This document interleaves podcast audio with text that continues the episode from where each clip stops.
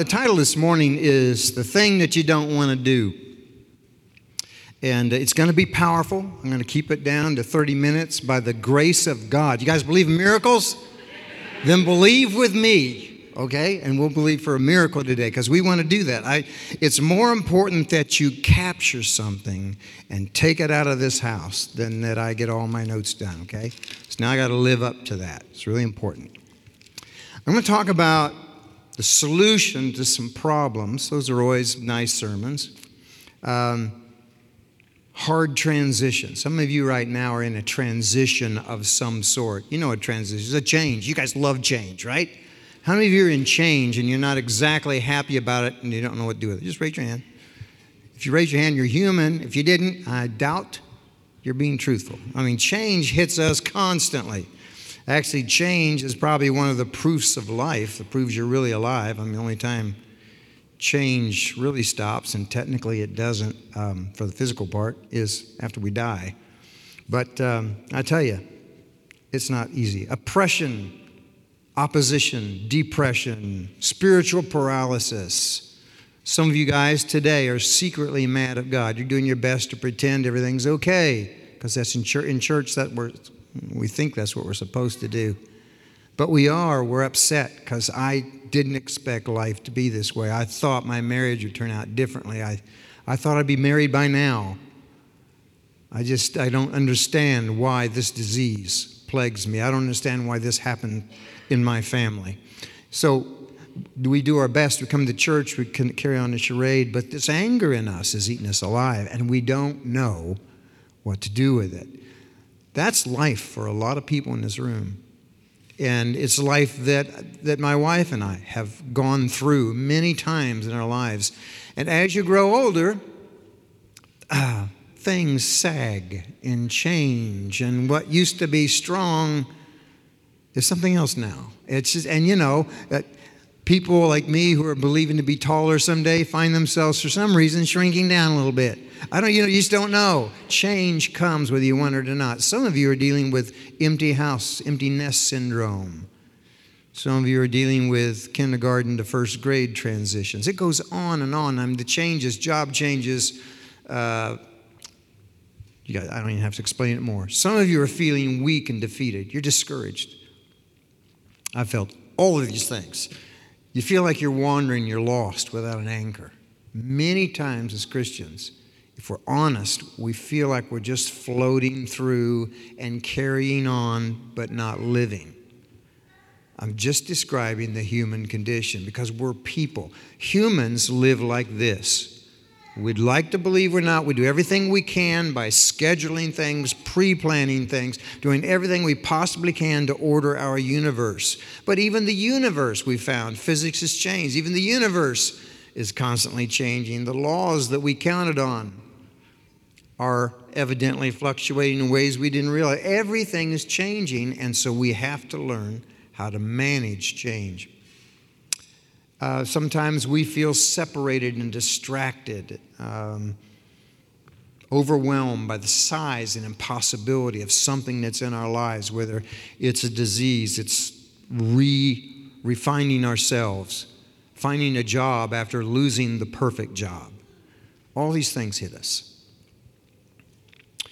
Uh, personally, I'm, I have been in, I think the Lord has caused me to grow the most in my life in the T moments, the transition moments. It first occurred to me, I realized what He was doing. I didn't exactly appreciate why, but I understood what He was doing.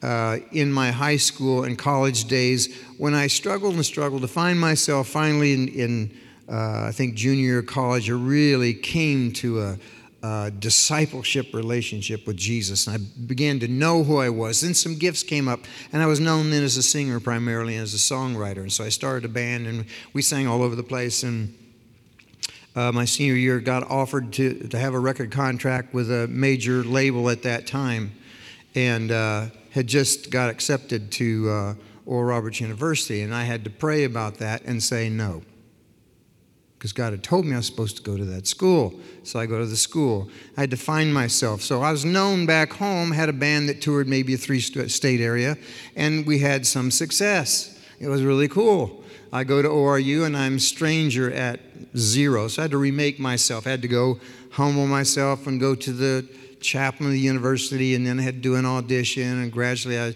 started to be known to ORU, and I could sing because you know that's what I was. I was tied to my title. And I participated in a couple albums for Oral Roberts University, and uh, then I'm out of college. And uh, then I go to another college, and I'm nobody knows me there. So I start all over again. And then after graduating from the second university, then I actually get a job. I'm a working person. I'm working. I moved to Fort Smith. I had to look on the map where Fort Smith was. I lived in big cities all my life, and I thought, wait a minute, this is a small town I'm moving into. I'm talking about Fort Smith, not Alma. I'm not going to say what Alma was in my world at that time. But anyway, again, Nobody knew me, so I almost didn't know myself. God used these changes to press me and to push me, but I didn't know yet just what kind of transition I was going to go through and how much it would stretch me. And I also didn't know some of the secrets, although I had been a believer since I was 10 when I officially count my time. I still had so much to learn. I'm going to share some of those things. Uh, the transitions did not get easier. Uh, I'll talk about some of those later. I just want to get into this message. One of the biggest changes that happened in my life at the time I was working for a Christian publisher as an editor, uh, writer, and ghostwriter, that sort of thing. And uh, I had a chance to work with a man named Mahesh Chavda. How many of you have heard of Mahesh? Raise your hand. Okay, he's a, um, originally a, a Hindu he was raised in the Brahmin caste, which is the highest caste, and he was in the military leadership, so he was in the highest of the high in the Brahmin caste. But he was actually born in Kenya um, and raised in Africa, but as an observant Hindu and a Brahmin. He was scheduled to be a priest and whatever else he wanted to do besides that. So the thing that he was taught all of his life was study, study, study. He was a student student. Well, later he immigrated to the United States and met the Lord and left Hinduism, left his title and all that behind. And uh, um, his life, he had no background in Christianity, so he started studying the scriptures. And his choice of study was mental health, and he ended up being assigned to work with, in a uh, mental ward for mentally and physically handicapped children, one of the hardest and toughest places to work, period because it just breaks your own heart it breaks your own spirit and the first batch of kids he worked with were those that that could not even take care of themselves. Even their bathroom functions and stuff had to be handled for them. Then after that they moved on and moved him up to an area with the troubled children who are always under lockdown. Uh, and he got one child who was um, dealing with down syndrome very severe form and one of the mannerisms that he had was he had always hit himself in the face over and over and over again. Nothing they do would stop. So finally, before he came along, the staff, the only way they could figure out was to put his arms in splints so that he couldn't reach his face because his face was just a bloody mess day after day after day after day after day. By this time, he's about 12.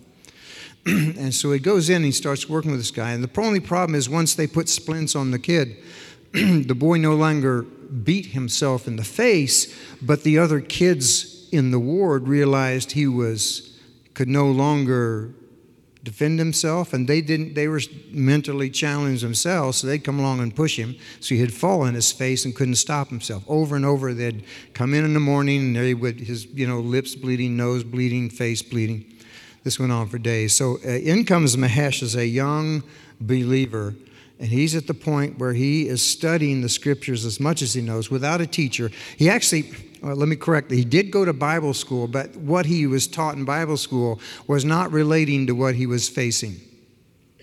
And he was seeing some things in scripture that were starting to jump out at him. And one thing he understood from his Hindu background was the value of fasting. But so he wanted to see what the scriptures had to say.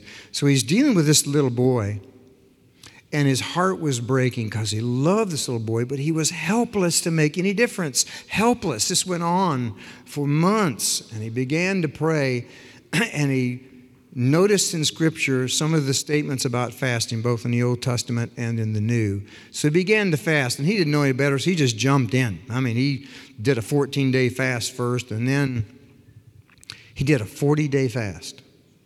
I mean, 40 day fast. And the first fast for three days, he didn't drink any water, and he was going to go into the fourth day. And then he, but during this fast, he suddenly began to sense God's voice. He could sense God speaking to him and give him leadings at that point. And the Lord told him he could drink on the fourth day, which is good because he hadn't done enough study to realize what happens to the body after four days of no water. You start having some serious, serious problems. So, um, when he finished the 40 day fast of food, he just used fruit juices and, uh, and water at that time.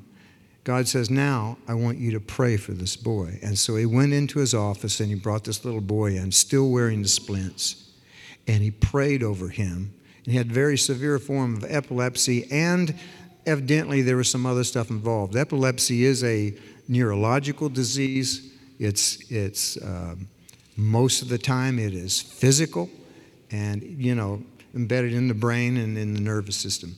But there are also times where there's spiritual involvement, and this child has some of that as well. So he prayed for him, and then he just, by faith, took off those splints, and the little boy started crying and gently felt his face, and never, ever again his face again. I mean, just some of this left. He wasn't totally healed of Down syndrome, but this problem was healed, and this little boy would just come in and just be held and knew that he was loved. And that's when God began a journey for Mahesh about the power of fasting and prayer. And if you ever talk with him or anyone who is seasoned in it, they will never say just fasting, because just fasting without prayer is just a diet. Just a starvation diet, and whatever benefit you get out of that, whatever benefit you get out of of just going without food for a while. But if you want spiritual benefit, it must be fasting and prayer together. And that really is the thing you don't want to do. Most of the time when we face problems, we'll just go with the usual lineup of stuff. Um, it's pretty simple. We'll, uh, we'll go with, you know, we'll go worship, get our favorite worship thing. And these things are all good and valuable. And I recommend you go in this order. Get, just soak yourself worship God, saturate Him in your worship, and then you soak in worship. We go into the God's Word. Hey, do that. Absolutely necessary. Um, we'll get a prayer infusion from other people. We'll have people pray for us, or we pray with people in a prayer circle. Do that. That's powerful. Where two or three are gathered together in my name, there I am in the midst of them, Jesus said. Uh, sometimes we'll get a corporate power boost like you're doing this morning. There's power when God's people come together to study, to pray, to worship together. But then there's times when nothing gets it done. And that's time when you go for the big gun. And the big gun, as far as we can tell in Scripture, and I'll show you, there's not a lot of scriptures. Tell you right up front, if you go look up fasting or fast in your, in your concordance, you'll get a lot of old use of the word fast. Stand fast, therefore. You'll use, see a lot of that in the New Testament, you'll see less than 10 mentions of fasting, depending on whichever version you're looking at. But we're going to hit those today. But those that are there tell us something. Um, I'm going to start, first of all, because our life really is um, built around basically a hard saying of Paul in Philippians 2 12 through 3. Read this in King James first, and this is the hard part. Wherefore, my beloved, as ye have always obeyed, not as in my presence only, but now much more in my absence. Here's the hard part work out your own salvation with fear and trembling. People have done everything from, hey, this is a contradiction to salvation by grace and all that. This whole thing has caused so much confusion, probably because they didn't go study a little bit more. I'm going to read this from some other translations, but this is the heart of where we're at. And this, there's keys in here, some key words that tell us what happens when we fast. Okay? I have to change pages, guys. I'm still killing trees from messages. I hope you don't mind. says this in the Message Bible Better yet, redouble your efforts. Be energetic in your life of salvation. Part of our problem is we don't have any energy. Reverent and sensitive before God Hey, living in this season, reverent is not one of our words. It just isn't. We say, hey, God, yo, what's up, man? And that's about how we deal with Him. That's, you know, yeah, forget it, kind of casual with God. There's a place for reverence, and there's a place for fear, which can be translated as awe of God. Do you ever take time to go in front of an ocean and realize you are a pea in the whole universe? You're nothing compared to the power of His creation, and that's just what He created with His words. I mean, we need to be awestruck by God if we want awesome results in our lives, if we want something more powerful that we can conceive to overcome the problem bigger than anything we could ever dream up, we have to have an awesome, powerful God. But if we never see God in who He is, seated on His throne, all powerful, all wise, all knowing, all loving, we don't have a chance. And fasting straightens up, it gives us a marine adjustment to our attitude. It's a two by four to the head. It straightens us up it helps us to see God and who He is, us and who we are, how screwed up and messed up we are, and how much God loves to help us because He's the solution. Okay. Deep reverence and fear for God. I mean, I, I skipped here.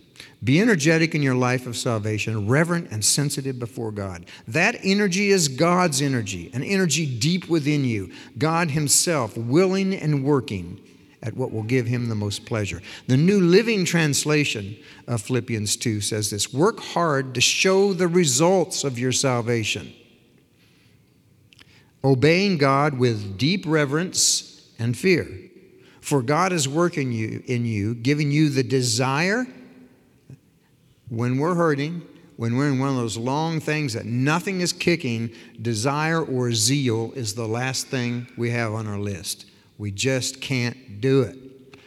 And the power, and we don't have power. Most of us in this room would admit on any given day, if we pray for somebody in need, we just hope God shows up. The first time I had a miracle in my life, I had the I don't even think I had the faith of a mustard seed. It was like the faith of a microbe. You know, I had no faith whatsoever, but I did pray. I did in Jesus' name. I walked out thinking, boy, I sure wish that helped. You know, and then God actually brought a woman miraculously out of uh, a diabetic coma that she was expected to die of. And that was the first miracle in my life that I knew for sure there's a God in heaven and He did it all on His own and He didn't get any help from me. But anyway, I just, this describes, this Philippians 2 12 to 13, especially in these newer versions, describes some of the components that show up. If you look at the opposite of these words, deep reverence and fear, desire and power, the opposite of those things is what we live in much of the time. And um, prayer and fasting is powerful. Franklin Jensen, or Jentezen Franklin, wrote a book called The Fasting Edge. It's a book I'd recommend for you to read if you want to. It's actually well done. But he says this when you declare a fast and set time aside for prayer, you're reaching into the river and picking up the sharp edge that God has provided for you to be effective. He's referencing a, a story about Elisha the prophet when some of his young disciples um, were going to build uh, a shelter and they're using a borrowed axe, and one of the guys was using it, and the, he neglected to notice that the axe head was getting weak and it wasn't attached to the handle, and it flew off into the river. And so instead of hiding it, he went ahead and confessed it to the prophet and said, Help me. And the prophet prayed, and the axe head floated to the top. How do you know that? And it was in those days an iron axe. Iron does not float, at least not unless it's shaped into the hull of a ship it just doesn't float. And uh, so it was a miracle. And this is a reference to that. That when you fast, it's like God reaching into the river and pulling out that edge you need that you didn't even need, knew existed. You figured it was gone forever. Mahesh Chavda, the book that I was able to help him with uh, as a uh, young editor and writer, um, I'd never even heard of him. And so I started talking with him on the phone and work with him in a book um, called The Hidden Power of Prayer and Fasting. And that put me on a fast track. God was about ready to give me a drink out of a fire hose because He knew what was ahead of me, and I did not. But I needed that strength. I'd never really, I'd fasted halfway, kind of, sort of, maybe, probably less than most of you in this room, and my knowledge of fasting was very limited. You know, you can live in church, but sometimes your knowledge just isn't where it should be, and mine wasn't. So doing this book really changed me. But one of the quotes from that book is If the Son of Man fasted and prayed for spiritual authority, what makes us think we don't have to do this? And he was God. And yet we think we can get by with it. It's the one, one person called it the great neglected discipline of the church. Fasting is powerful. Fasting is painful. Fasting sucks. But fasting is powerful. It is powerful. So we got to reclaim it. Okay, I'm going to go to a scripture. What he was talking about, what Mahesh was talking about, shows up in several places, but I'm going to read one brief scripture from Matthew 4 1 through 3. This is the Message Bible. Next, Jesus was taken into the wild by the Spirit for the test. The devil was ready to give it. Jesus prepared for the test by fasting 40 days and 40 nights. Fasting with prayer was an assumed in the early church. You realize that? That's why I didn't mention. I'm convinced that's why it's not mentioned as much. I mean, other people may disagree with me, but there are several scriptures. I'm going to read through them. We actually started uh, with the scripture readings. The reason we read two of them, the, the two instances, were the apostles after Jesus was already ascended, after the church was already well on its way. There's proof of the apostles fasting and praying for extra strength, extra guidance, extra oomph in what they were doing. So it was assumed, it was a regular practice And so we need to assume that it's supposed to be part of our lives. um, I'm going to tell you something. Uh, it came to me earlier, and I, puppies, I relate to puppies. You know, who doesn't? Um, God loves to put brave puppies in front of fake lions, but only after they've been with him. You know, I've, have you ever noticed how uh, these little guys, whether they're dogs, cats, goats, whatever they are, uh, if you show up, they seem to be a whole lot braver. Whatever they're going to tackle, if, the, their master's there, hey, they'll take them on, doesn't matter how big they are. They'll just go out there and bark them to death, you know, or meow them to death or something. Um, I'm thinking of David. They showed that to the kids yesterday. You know, I am who God says I am. David was the smallest of the small the forgotten son that the father even forgot when the big prophet came into town and wanted to anoint one of his sons to be king, didn't even bother to call David. David was so forgotten, his own dad forgot about him. God loved to take that nobody, spend time with him, and put him into the biggest giant Israel had ever faced. And David was a roaring lion because he had been with God. In the New Testament, two nobodies went in front of the Sanhedrin, which was the Supreme Court and like the Senate today of the United States, the Sanhedrin, 70 leaders who were both handled all the law, all civil proceedings, and they were the judge, and they had the power to be judge and jury, period, with plus nobody. And so two nobodies stood up in front of them and and actually faced them down with courage in the face of death. And afterwards they said, Who are these guys? And the scriptures say, and they noticed that they had been with Jesus. What turned these nobodies, these uneducated twerps, into people that could shut us up? And they were afraid of them. I want to encourage you when you spend time with God, even if you think you're a nobody, you're going to discover you are transformed when you spend enough time in God's presence in fasting and prayer. Okay.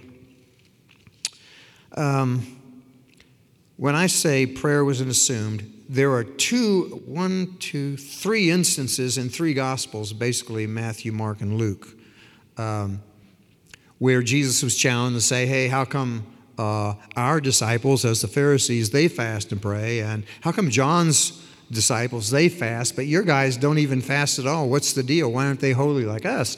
And Jesus was saying, you don't expect the people who are with the bridegroom to fast and pray while you're having a celebration. Hey, let the marriage go on. Afterwards, they'll fast.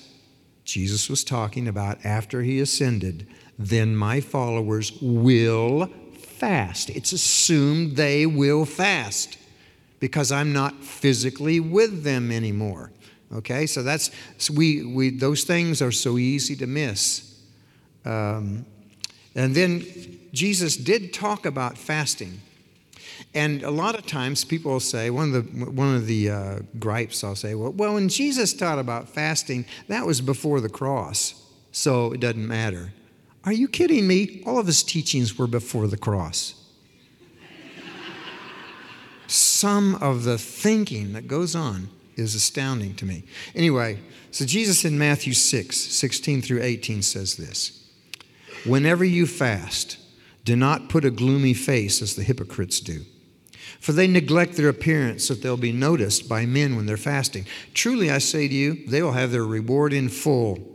But you, when you fast, anoint your head and wash your face, so that your fasting will not be noticed by men, but by your Father who is in secret. And your Father who sees what is done in secret will reward you.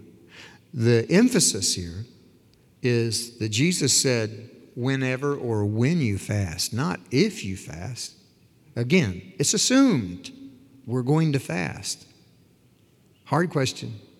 When was the last time you fasted? Hard question, isn't it? How often do you fast? You don't have to get legalistic about it, but I'm simply saying fasting needs to be a part of a life. The how to of it is uh, actually very relaxed, it's not a big deal. I prefer, if you've never fasted in your life, start very small. Fast a meal. and then work up to fasting two meals, and then one day, and then work up to a three day fast. Drinking water at least, you know, and then work up to a seven day fast, a 14 day fast, 21 day fast. I wouldn't recommend you do a 40 day fast unless you know that you know that you know that you know that you know the Lord has told you that you need to do a 40 day fast. That's pretty serious stuff there. Okay, I'm going to keep moving here. I'm going to read the message version. When you practice some appetite denying discipline to better concentrate on God, don't make a production out of it. It might turn you into a small time celebrity, but it won't make you a saint. If you go into training inwardly, act normal outwardly. Shampoo and comb your hair, brush your teeth, wash your face. God doesn't require attention getting devices. He won't overlook what you're doing, He will reward you well. Hallelujah. Um, another little story. Years ago, I was able to help a man who was an Assembly of God missionary. And in his life, uh, he started in Africa, and I helped write a book about his experiences there. And then uh, helped him with one about his experiences in South Korea. And he ran across a young man who was trying to preach on a dump in Seoul, South Korea. And he had a lot of zeal, but not a lot of training at that time. And his name was David Young Cho, Yonggi Cho. And uh, so he began to mentor him and train him, and together they founded a church on that dump.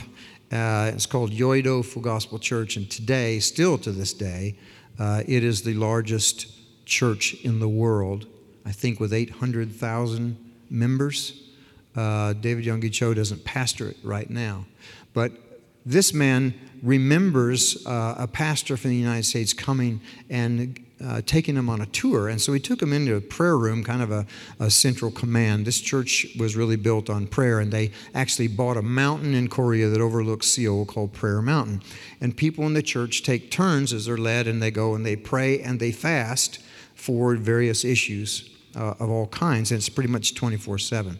Um, uh, he went in, and there's a book that looked like New York, the New York City uh, yellow pages back when yellow pages were a big deal. In phone books, they were about, you know, a foot, foot and a half thick. So uh, he opens it up and he looks at a newspaper clipping that's there, and it's about a grandmother who was on her way um, to her apartment after going to the store, and she had groceries in her hand. And she heard a scream and looked up and saw a little baby fall out of an apartment building. I do not remember how many stories it was, but it was fatal. The, The baby fell on the sidewalk, died instantly. And this little lady um, set down her groceries, and as the parents came screaming, she laid hands on the baby, and the baby was raised from the dead. And people were there to certify it. It was, it was solid enough that it actually was put in the newspaper. Then she picked up her groceries and went on her way. Uh, what made this little lady different was she was a regular at Prayer Mountain. She lived a life of fasting and prayer. So to her, it was perfectly normal. She felt moved by the Holy Spirit that He was going to do a work. She prayed the prayer of faith picked up her groceries, and went home. And the child lived and made newspapers. And this guy was astounded. And he says, I can't believe this miracle. We never see miracles like this in the United States. So I can't believe you have this many in this year. And the pastor said, That's just for this month. And the reason they have so many miracles is because the church family participates in prayer and fasting on a regular basis, and they realize that they are the sons and daughters of God.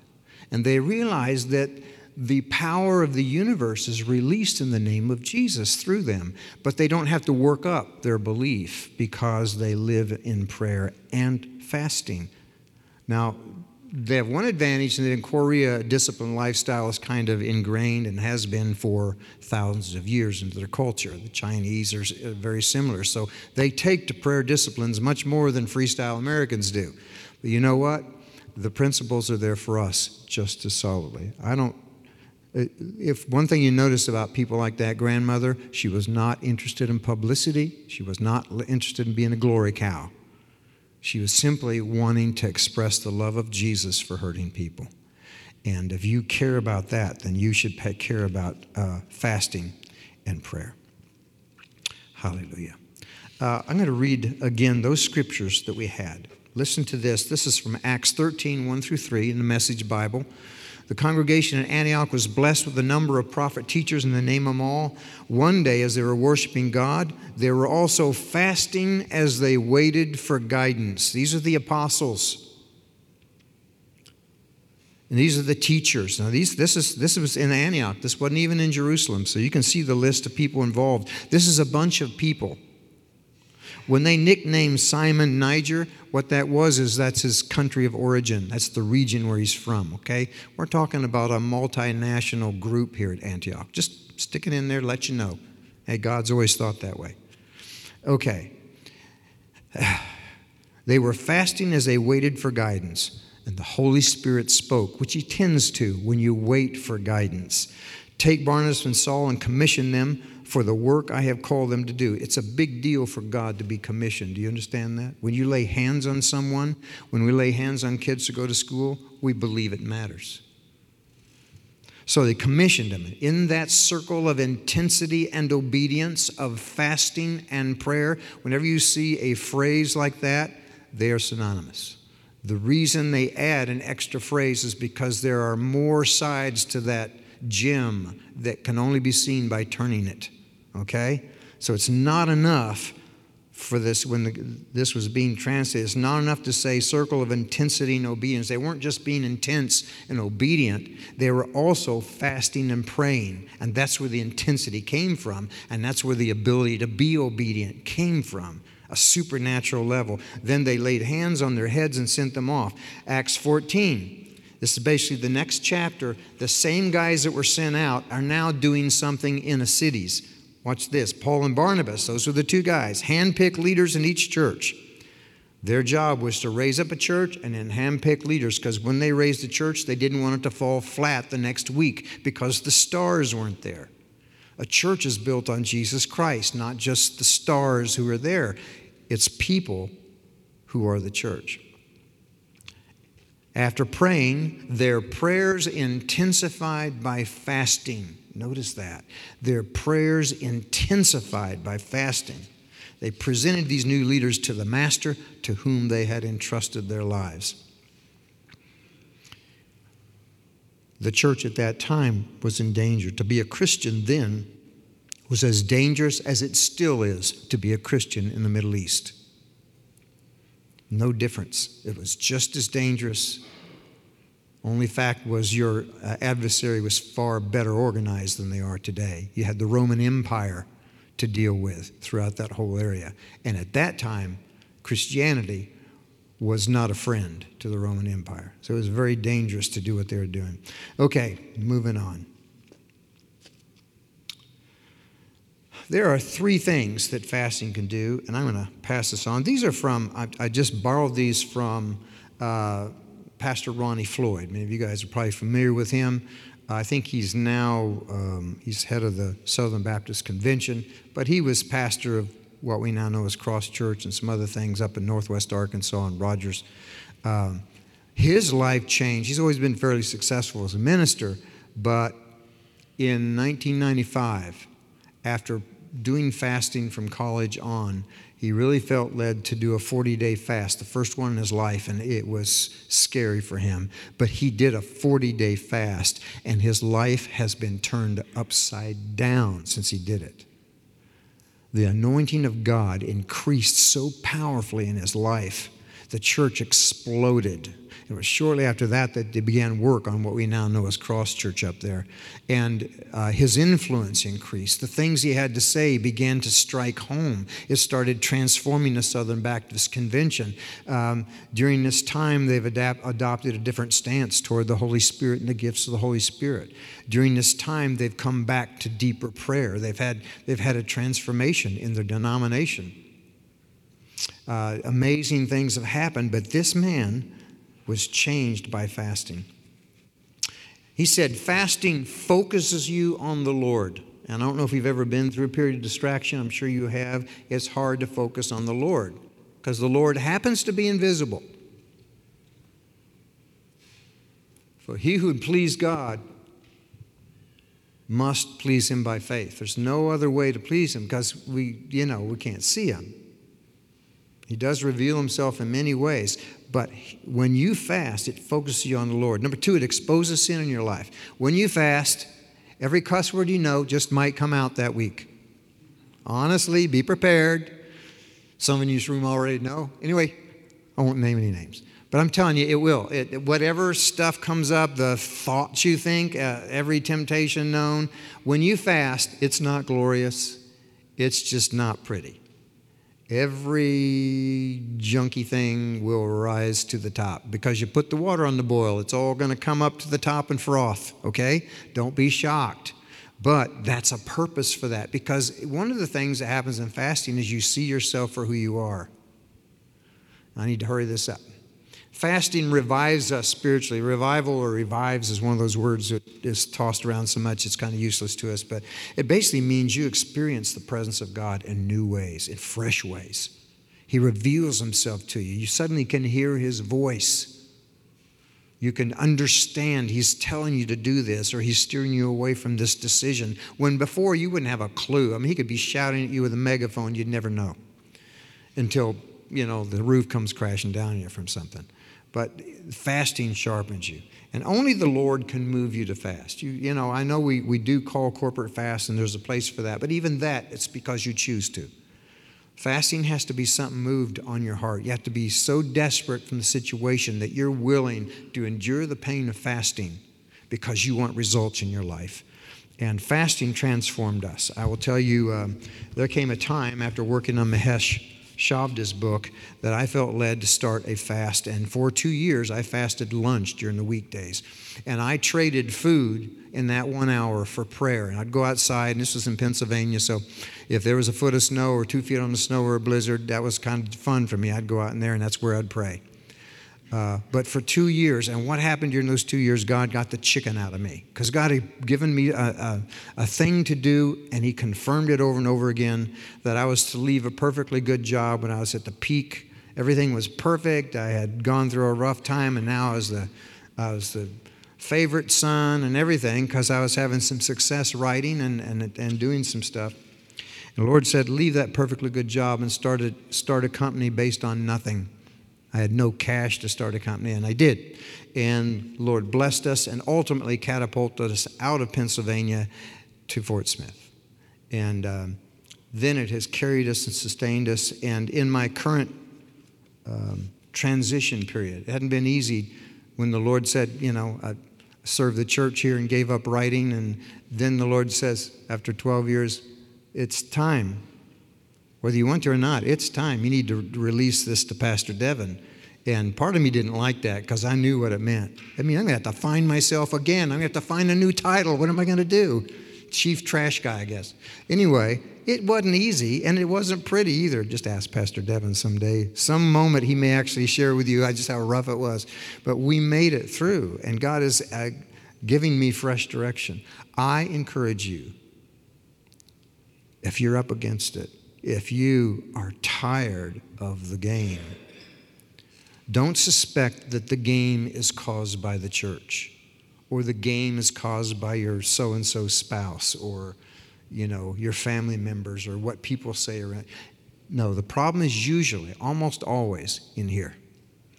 And if you take it to the lord and you begin to fast then by the end of the fast and continuing on perhaps for years those two years of fasting carried and fed our family i believe for nearly 12 years and then the Lord made me made it necessary for me to seek him again. He makes us leaky vessels, I think, on purpose. Because if, if one, one dab will do you, we would think we could do the rest without God. That's the problem with people thinking they can get saved and then go, you know, live like hell the rest of their lives, and then everything will be hunky dory when, when the end comes. Not. But here's what we need God makes us need him. If we're leaky, we need to have fresh life. And I encourage you, if you are at that point in your life, where, especially if you're in transition and you have just at, you're at the end of your rope and the usual day to day hum ho stuff isn't getting it done, set a fast. Make up your mind, I'm going to fast. Then set a length of period, not too weird, guys. Don't go 14 days, you've never done a fast in your life. But set a day, make the decision so you won't back out when you are feeling weird. Because you will. Your first day will be hell on earth. But anyway, uh, you make your decision. I am going to fast. I will not eat food for 12 hours or whatever, because that'll help you keep it. If you mess up, hey, start over again. No big deal. But when you make a decision, do it. And spend time in prayer as well. You don't have to pray the entire time, but you need to spend time in prayer with your fasting. You will see the power of God released in your life. Things will not stay the same. All right? Let's stand. You guys have been great. You guys have been patient too. Ready to come up, Pastor Devin? All right. Well, we love you guys. I just want to encourage you. I, when I think about this church and I think about your individual faces and I see the stuff you're facing, I see what's needed is the power of God, the love of God, where sometimes you feel so unloved, you need His touch to reassure you that you matter to Him, even screwed up, which you do, because we're all screwed up all the time. So, anyway, He loves us right where we're at, but we need a special touch. Fasting will crack this thing. It will crack it wide open. I guarantee it. I back it. But you've got to approach this thing in faith. All right.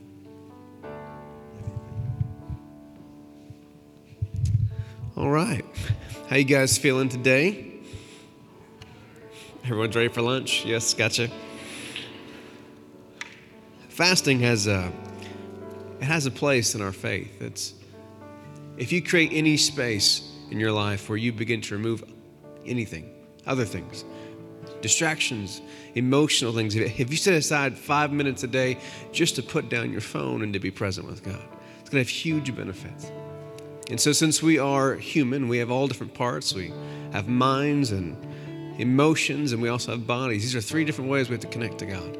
So, fasting fits in in the space where there are, there are ways that we are numb to God with all the sensations and the things that we go through every day through our bodies, when you take that sensation, that experience of food, and you kind of put it aside, you are priming yourself to connect, to sense, to be aware. Have you ever been hungry before where you start to get that weird kind of it's almost like your your stomach makes sounds It's like frog noises, you know what I'm talking about? It's real awkward. Okay. You start to become aware of a hunger pain. Have you ever felt a hunger pain before? Yes, right? And so when you begin to remove that pleasure, all of a sudden your body becomes sensitive. It tells you that something is missing, right? And when you are sensitive in any area, emotionally, physically, mentally, if you center that, you take that sensitivity and you point it somewhere, and you focus that on God, you will encounter God in a powerful new way. So uh, I just want to invite the prayer team to come on down. Uh, as always, every one of us, we walk in here with pains and baggage and junk. We're just we're just human. We're just normal. All right. And so we always want to make sure you have the opportunity to have that. Father, I, I pray over everyone in this room today. Father, we ask that uh, you would just kind of plant an idea in our minds today, Lord, just of a, a safe place to start with you whether it's to, to use our lunch breaks to, to spend time with you, to just to kind of go away, for people to kind of be in the car or at a park, or some kind of way to start opening more space in our lives to connect to you. If there is a, just to, to start with one, one meal a week, to go without lunch just once this week, and to spend that time with you, just to see what happens when we are increasing our sensitivity to your voice and your nearness in our lives. So, Father, Lord, we ask that you'd make us sensitive right now. If there's any hurt or heaviness or pain that we're kind of covering up or being numb to, that we need to kind of leave this morning, we ask you to make us feel it right now. And Father, we just hand our lives over to you. Father, have your way in us and our relationships and our family and our friends and our children and our workspaces. Father, in every area of our lives, we want more of you. In Jesus' name. And everyone said,